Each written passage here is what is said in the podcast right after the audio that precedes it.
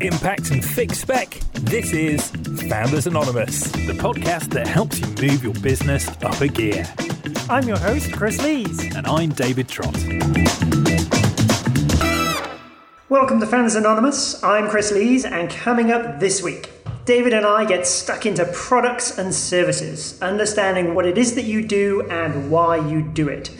We found out a little bit what's been chafing David's irritable wits this week, uh, and I'll be talking a little bit about the joys of competitive cheerleading. Uh, before we get into all of that, though, David, I was on holiday last week.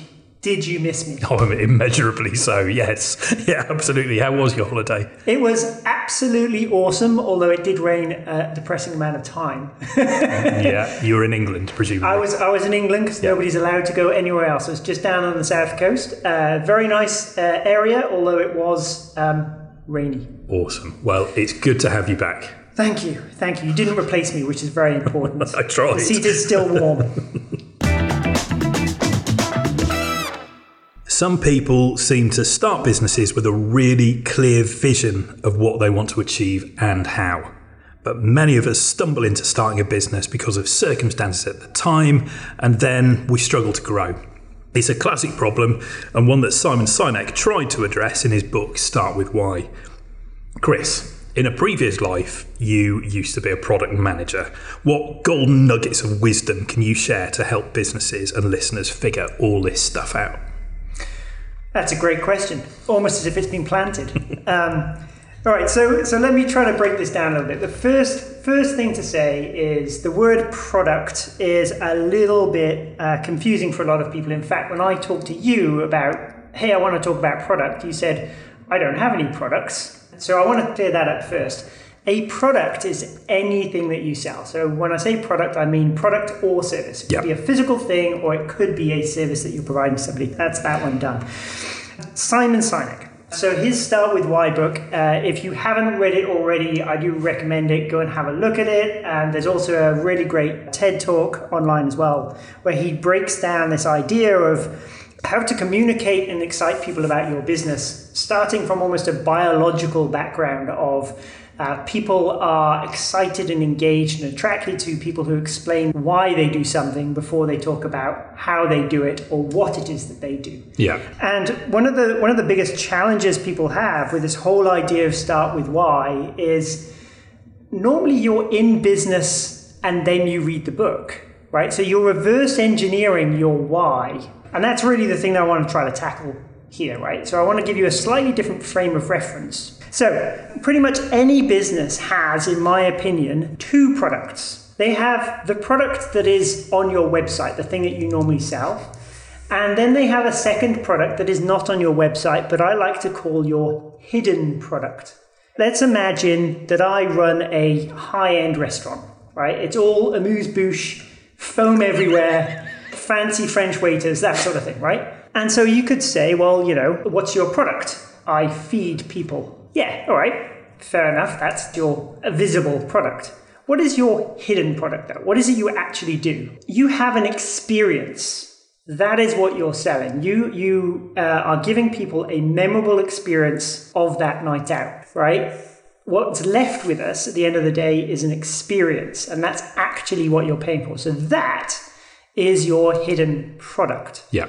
Let's take a different example. Let's say you run a small village pub in the middle of nowhere. You could say, well, my product is I sell beer and wine and, and cider. That's your visible product. Your hidden product actually is that you're the center of a community. And so just about any business is a combination of a visible product and a hidden product. And really what Simon is trying to say is, what is your hidden product? Because once you understand exactly what your hidden product is, all of your marketing, all of your communication, everything that, that you do can just talk to that hidden product. Yeah, I like that.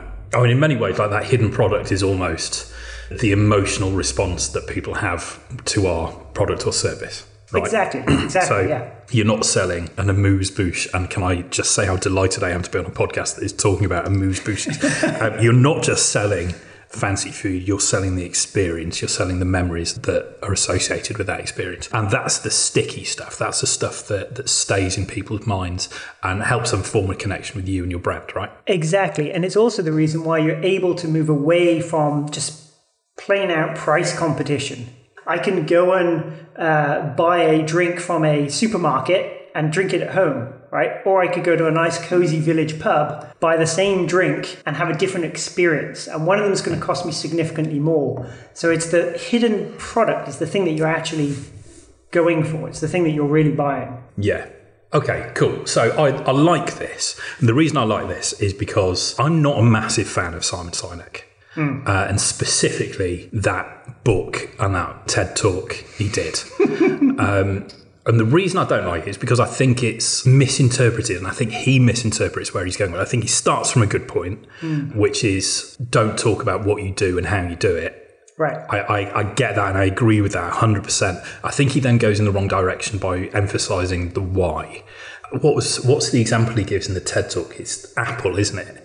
Something like Apple don't say we make the best computers. They yes. say we believe in challenging the status quo yeah. and thinking differently. Right. And we prove that by making these computers, right? I, I think that's bollocks. I don't think that's what Apple did. So I think what Apple did is what you're talking about. If like if you look at old videos of Steve Jobs, there's a YouTube video somewhere where he talks about what the priorities were for Apple. And he doesn't talk about why or challenging the status quo or thinking differently. Mm. He talks about the most important thing that we need to do is create a beautiful experience for the user. Right. Nothing else matters. It has to be beautiful mm. because the user experience is everything. And if we do that, everything else follows from it. And he's right. Like, I, I remember when the Apple fanboys were, were sort of a new thing, and all they used to say were things like, it just works. Yeah. Because it did. It was an enjoyable right. experience. They, They were beautiful products, they were beautifully designed, and they were a joy to use. And they did just work. Right. And that's what generated all of the early adoption buzz around Apple. I don't remember at any point Apple ever talking about this is why we're doing this. The reason I have sort of like a, a, an emotional reaction to Simon Sinek is because I've, it feels sometimes like I, I do a lot of deprogramming of small business owners mm. who haven't done any of the hidden product stuff, haven't done any of the basic market research of is there a market for this thing I'm selling?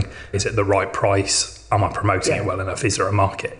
But instead I've watched this Simon Sinek video and gone, right, do you know what? If I just tell people why I've decided to start selling scented candles, then I'm going to be the next Steve Jobs. Yeah. Um, and it's it's really frustrating. And I fell in that trap as well. There, there is an old blog somewhere on one of my websites where I bang on about the why of impact. God help me, it's awful. Mm. Um, but I think everyone sort of falls into that trap. So what, what I really like about what you're saying is we're taking that message of, right, stop talking about the what, stop talking about the how. Let's talk about what you're really selling, that emotional response. Right. And this works particularly well when you're in a B two C world, right? Because you're appealing to an individual, you're trying to get money out of them, and they can make that decision on their own, right? Hmm. In a B two B world, where you're actually selling to a large organization, it's significantly harder. Of course it is, because you you, you don't have that human experience to draw on in the same way. You know, yeah. you're, you're selling to somebody who's part of a bigger machine. That's probably why most B two B marketing is boring, frankly. It, it doesn't it doesn't draw the heartstrings because there's nobody to, to, to draw in, right? Mm. You know, but when you're dealing with either a B two C environment or a B two very small B, like yep. a one-man shop, um, then it works really well, you know. And you can take pretty much the, the most boring business models in the world and apply this to them. So let's say I'm a, a I'm an accountant. Um, selling to small business owners, right?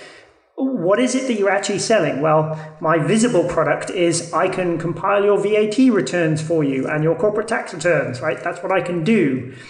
The reality, your hidden product is I'm going to save you an absolute ton of time and stop you being fined by the tax man and stop you tearing your hair out. You just send it to me and I, I make that go away, right? That's your hidden product. That's the thing somebody's really selling, right? Yeah. So it's all about identifying what your hidden product is. And the really important message I'm trying to get across here is if you've stumbled into business because, I don't know, circumstances happened. You, you know, you used to be a recruiter, and so you just thought, I'd go out and do the same thing on my own, right? That's okay. That means that you didn't start with why, but it doesn't mean that you shouldn't look for your why now. You shouldn't look for your hidden product and double down on it. Yeah. Okay. So how do businesses figure that out? How do you figure out what your hidden product is? The easiest and best way to do it is to look at your customers, your existing customers, and in some cases, if this is possible, ask your customers, right? And what you do is you, you kind of, you look at your existing customers, you ask them exactly what it is that you want, and you try to niche as much as you can. Niching is a good thing. Um, it is powerful to niche into a certain customer segment because you will understand that customer segment more, and all of your messages will resonate much better with that customer audience if you if you understand what your hidden product is. Yeah, sure. Right, and you talk to that specifically. There is no substitute to just talking to customers, yes, isn't there? And and even more so, I'm a big fan of, of talking to customers who don't buy from you or who chose not to buy from you. Yes. And those conversations can be really painful, but they are the most valuable market research you can do. If you can toughen up your skin enough to have those yeah. conversations, then there's some really good stuff in there. Right. What sort of questions should we be Should we be asking to try and uncover these hidden products? How how would you approach it with a customer? I think it's all about asking for open-ended questions and the rationale behind various different things. People are pretty dreadful at being precise in, in what it is that they're looking for, right? And you have to bear that in mind, because if you're expecting customers to give you the secret sauce answer, they're not going to do it. You're going to be very disappointed. So what you need to be doing is you need to ask open-ended questions, understand why they bought from you or didn't buy from you, what alternatives did they look at, what other sort of things might complement it, for example, and just try to build up that rich tapestry of their lives. And again, this is why niching becomes so, so important, because it's all very focused on that particular target customer, what it is that they want, so that you can build your products and services around that perfectly. Brilliant. Um, can you think of anyone who's doing this really well at the moment? The people who do this really, really well end up with kind of product ecosystems, all of which work together. But you see a lot of this in the SaaS world, where mm. you end up with an expanding ecosystem of products, all of which are entirely consistent, all of which make perfect sense. And the reason they're able to do that so effectively is because they've had these conversations around their existing product set. Yeah. Right? So I, one one organisation that I think is doing this really well, exactly what you've just spoken about, building an ecosystem of products. Um, there's a social media management tool called Agorapulse, and they started with with this very sort of focused idea of social media managers and how they manage multiple accounts and all that sort of stuff. But what Agorapulse have done really well is focused on the social media manager experience and what their lives are like day in, day out. And they've used that to gather intelligence and then build out their tool to meet the needs specifically of that group right. of people, right? Whereas other social media management tools look at what's technically possible and what the platforms allow and then build out a feature yeah. that, you know, congratulations, that's fantastic, but I'm never going to use it as a social media manager. Agorapulse yeah. have that other approach, which is where they almost sort of poll their target market and work from that starting point to build it out. Yeah, and that's um, exactly right. That That's a really bad trap that lots of people fall into, and I'll also put up my own hand and say I've fallen into that trap in the past, where you get all excited about some technical possibility without doing the groundwork of saying, who's going to use this? Does it actually make their lives better? Which is why it's so important to really understand who your target audience is, what's your niche, how are you making their lives better? Um, you've got to do that to, to save yourself a huge amount of time and pain. Awesome. Awesome. Right. Okay. So this is the point where I try and summarize the lessons Good that luck. We're talking about. Okay. So I think this is all about figuring out your hidden product, right? That's the key message. So the way you figure out your hidden product, which is the thing that people actually buy from you, it's the emotional response. It's the thing that improves their lives. The way you figure that out is by talking to your customers and your ex-customers or non-customers and asking, as you say, open-ended questions with a view to uncovering these little drops of intelligence that you can then take and figure out what emotional response you're selling and then define what it is you actually do as a business, right? Exactly.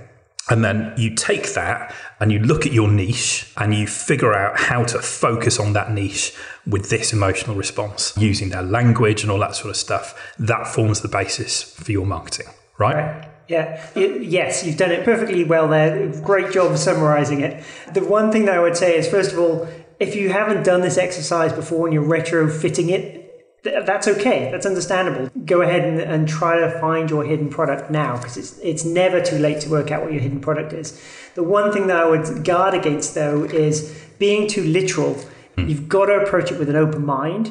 And as part of this this journey of understanding what your hidden product is, your visible products may change. And that's a positive thing. You should embrace that. Yeah. Awesome. Cool. Right. Listeners, let us know, what are your hidden products? What do you sell? What does your website say that you sell? And what do you actually sell? Uh, drop us a message. Let us know. Podcast at impact biz dot co dot uk. Now, we're recording this just a few days after Italy beat England in the Euro twenty twenty finals. Uh, aside from the fact that a couple of penalty kicks have completely and totally crushed the hopes and dreams of millions of people in this country. David, what's got sand in your eye this week? I've got two things. I've got two things. Firstly, I'm going to get the football out of the way. Okay. So I am, you, you can't tell this from my voice, but I am from Scotland, right? And I, I, I don't sound it, but I feel one hundred percent, like, we left Scotland when I was very young, but okay. I feel one hundred percent Scottish. So supporting England in a football tournament doesn't kind of come naturally to me. Okay. Um, so throughout this tournament, I've kind of been picking, when England's been playing, I've kind of been picking which side I'm going to support based on their national cuisine, which generally means I'm always going to support whoever isn't England. So right? Are you telling me that you are actually pleased that England lost? No, no, I'm not. And this is this is my point. So obviously, when, when England were playing Denmark, I mean, bacon is just one of God's greatest treasures on earth. Okay. So, of course, I'm going to support this. So, every time, and when they were playing Scotland, obviously, you know, I'm going to support them for obvious reasons. Um, because you prefer haggis? Because Scottish cuisine is, is incredible. Okay. So, every time I've supported the opposition, England have played well. Right. And then we get to the final, and getting ready to watch the match, I go out, I get a couple of bottles of San Miguel. I get some pizza from the local takeaway, mm-hmm. and we sit down to watch the match, fully expecting that the better team, Italy, are going to win, and I'm going to support them because they have incredible food. So I start watching the game. England scored a minute and a half yeah. in, and then they sort of played quite well for the next twenty minutes or so, and I felt something switch inside me, and I, I, I started thinking, it would be nice if England won this, wouldn't it? Like, that would be quite a nice moment, like, nationally. And this has been my home for thirty-nine years. So, yeah, it would be nice. And I felt myself switching from an Italy supporter to an England supporter. Right. And the very moment I switched, Italy just dominated the game. Right. right. So it's my fault. So it's my fault that England lost the final. Okay. So you get to the final of a, an international tournament, you lose the final, and instead of celebrating the fact you got there and how well did they do, like, being an England fan, you just tear each other apart. Mm. Like, the, the twenty-four hours following that football were just awful. I, mm. I had to I had to leave Twitter for twenty-four hours because it was just it was just awful. Mm. And like, it's bad enough to lose a match. You don't need to tear each other apart at the same time. That's just adding insult to injury. So that's rant number one. And rant number two, which is very similar to the rant Emma had last week. On Sunday, our doorbell went and I opened the door and I had my daughter, who's three years old. I had her in my arms. Um, and at the door was an elderly neighbour who we'd never met before. And she was going door to door down our street, collecting sponsorship money for her daughter, who was raising money for Macmillan. Okay. Fantastic. And I opened the door, I said hello, and she looked at me, and she looked at my daughter, and she said, "Ooh, is that your daughter or your granddaughter?" I'm forty. I'm fucking forty. I was so, honestly, I don't even know what I said. I was so flustered and astonished. So since then, um, it's prompted me to do loads of exercise, and it's awful. When does exercise get good? Like, you're you're into exercise. At what point? I believe there is a point at which it stops being the most hateful practice on earth and you start enjoying it. I've never experienced that. How long does it take? Uh, I haven't. I'm not actually sure that I've hit the point where it becomes enjoyable. Um, I'm at the point where it just becomes a routine that I feel lazy and I beat myself up if I don't do it. Um, I wouldn't say it's enjoyable. Mm. If you're interested in getting into exercise, you have to do some sort of class. Have to. Really? Um, yeah, no, honestly. And you can choose any type of class you want, but it is, I would say, at least eighty to ninety percent of exercise is about the people you meet. Oh, okay. Um, and going consistently so that you meet them. I mean, the main problem I have with this is the sort of people I'm going to meet at an exercise class are people who think going to an exercise class is a good idea, and I don't think they're my people. I think I need to be in a room of other people who will be finding it equally hateful. You'd be, you'd be surprised. I think there's a lot of people who struggle. So people who are new to exercise, of course, you're going to struggle at the beginning of some classes because they're going to be hard. Normally, though, you, you quite quickly find that after, you know, maybe three or four classes or whatever like that, people become quite supportive of you. Right. Um, and okay. Certainly at my gym, at least, you know, there are people who are who are much older than me and people who are younger than me, and everybody everybody just supports everybody else. We have a good laugh. So okay, right. It still feels like a, a mythical land that I'm yet to experience. Um, if you want, I, I can give you a, a recommendation of a gym that I found this morning, which had a class that, no no joke, is called Death Squared. That's the name of the class.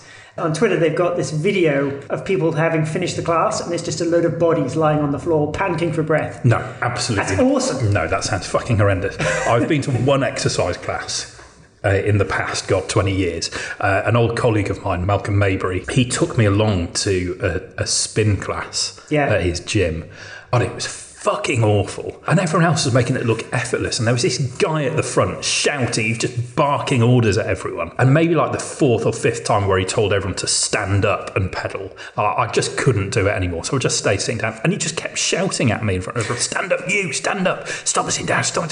Honestly, the only reason I didn't punch him in the throat is because I'd lost all control over all limbs. That's the only reason he escaped unscathed. It was just the most awful experience. So okay, so for every subscriber we get to this podcast, uh, we're gonna email a private link of David doing some exercise. Oh, I think I think that's God. What we should do. No, it's time to find out what's been distracting us from work stuff this week. Chris, what has been your little oasis of calm and hope? So last week I was away on holiday, as we talked about, and uh, the Airbnb that we were staying at, they had Netflix, and we don't have Netflix at home. And my wife, she's like, oh, great, I want to watch Cheer. It is six episodes, um, an hour long, and it tracks the fortunes of a college cheerleading group. And what they did was they had a camera crew which just followed them mm. for an entire year through the training and preparation for the big national championships, uh, which happened in Daytona Beach. Um, And so it was it was a fascinating insight. When I first went there, I'm like, oh, God, this is going to be a waste of an hour, isn't it? By the end, I was absolutely hooked. You see all of the, the individual cheerleaders. It's actually like a massive amount of injuries, broken arms, broken shoulders, all sorts of stuff. A- absolutely fascinating to see the way that they that they go through this, and actually the bonds that they um, develop between themselves mm. in a very, very harsh uh, environment, which is unbelievable to see. And all this ba- uh, behind the scenes footage, there are some guys um, who come from very tough backgrounds, and you start to understand that actually this cheerleading thing, being part of this group, becomes almost the central thing in their entire lives, is supporting the team. And you see them, um, you know, psyching each other up before their competitions and stuff like that, which is just, it's really, it's quite a heartwarming uh, thing. But what's absolutely crazy is that this is the one-shot thing. So they all go to this one, um, this one particular competition, they win or they lose, and then their entire cheerleading career is over, because there is nothing else for them to go on to. This doesn't exist. It's not like college football where you can go on to professional football or something like that. That just doesn't exist. Right. So they've trained for probably ten years of their lives for literally one final uh, two minutes and fifteen seconds routine. Um, and then that's it. Wow. Their entire career is over. And it's just, it's a fascinating documentary, that seeing the build up to this. and then actually seeing, you know, two weeks later, they've all just scattered to the wind, um, but had this amazing experience. So Chia on Netflix. Fantastic. Awesome. Cool. That's it for this week. Thanks to everyone for listening. If you've got a story or want to ask us a question, you can message us directly by emailing podcast at impactbiz dot co dot uk. Don't forget to subscribe and review the show on Apple Podcasts, Spotify, or whatever your preferred podcast player is. We'll be back next Thursday with another episode. Have a great week. Awesome.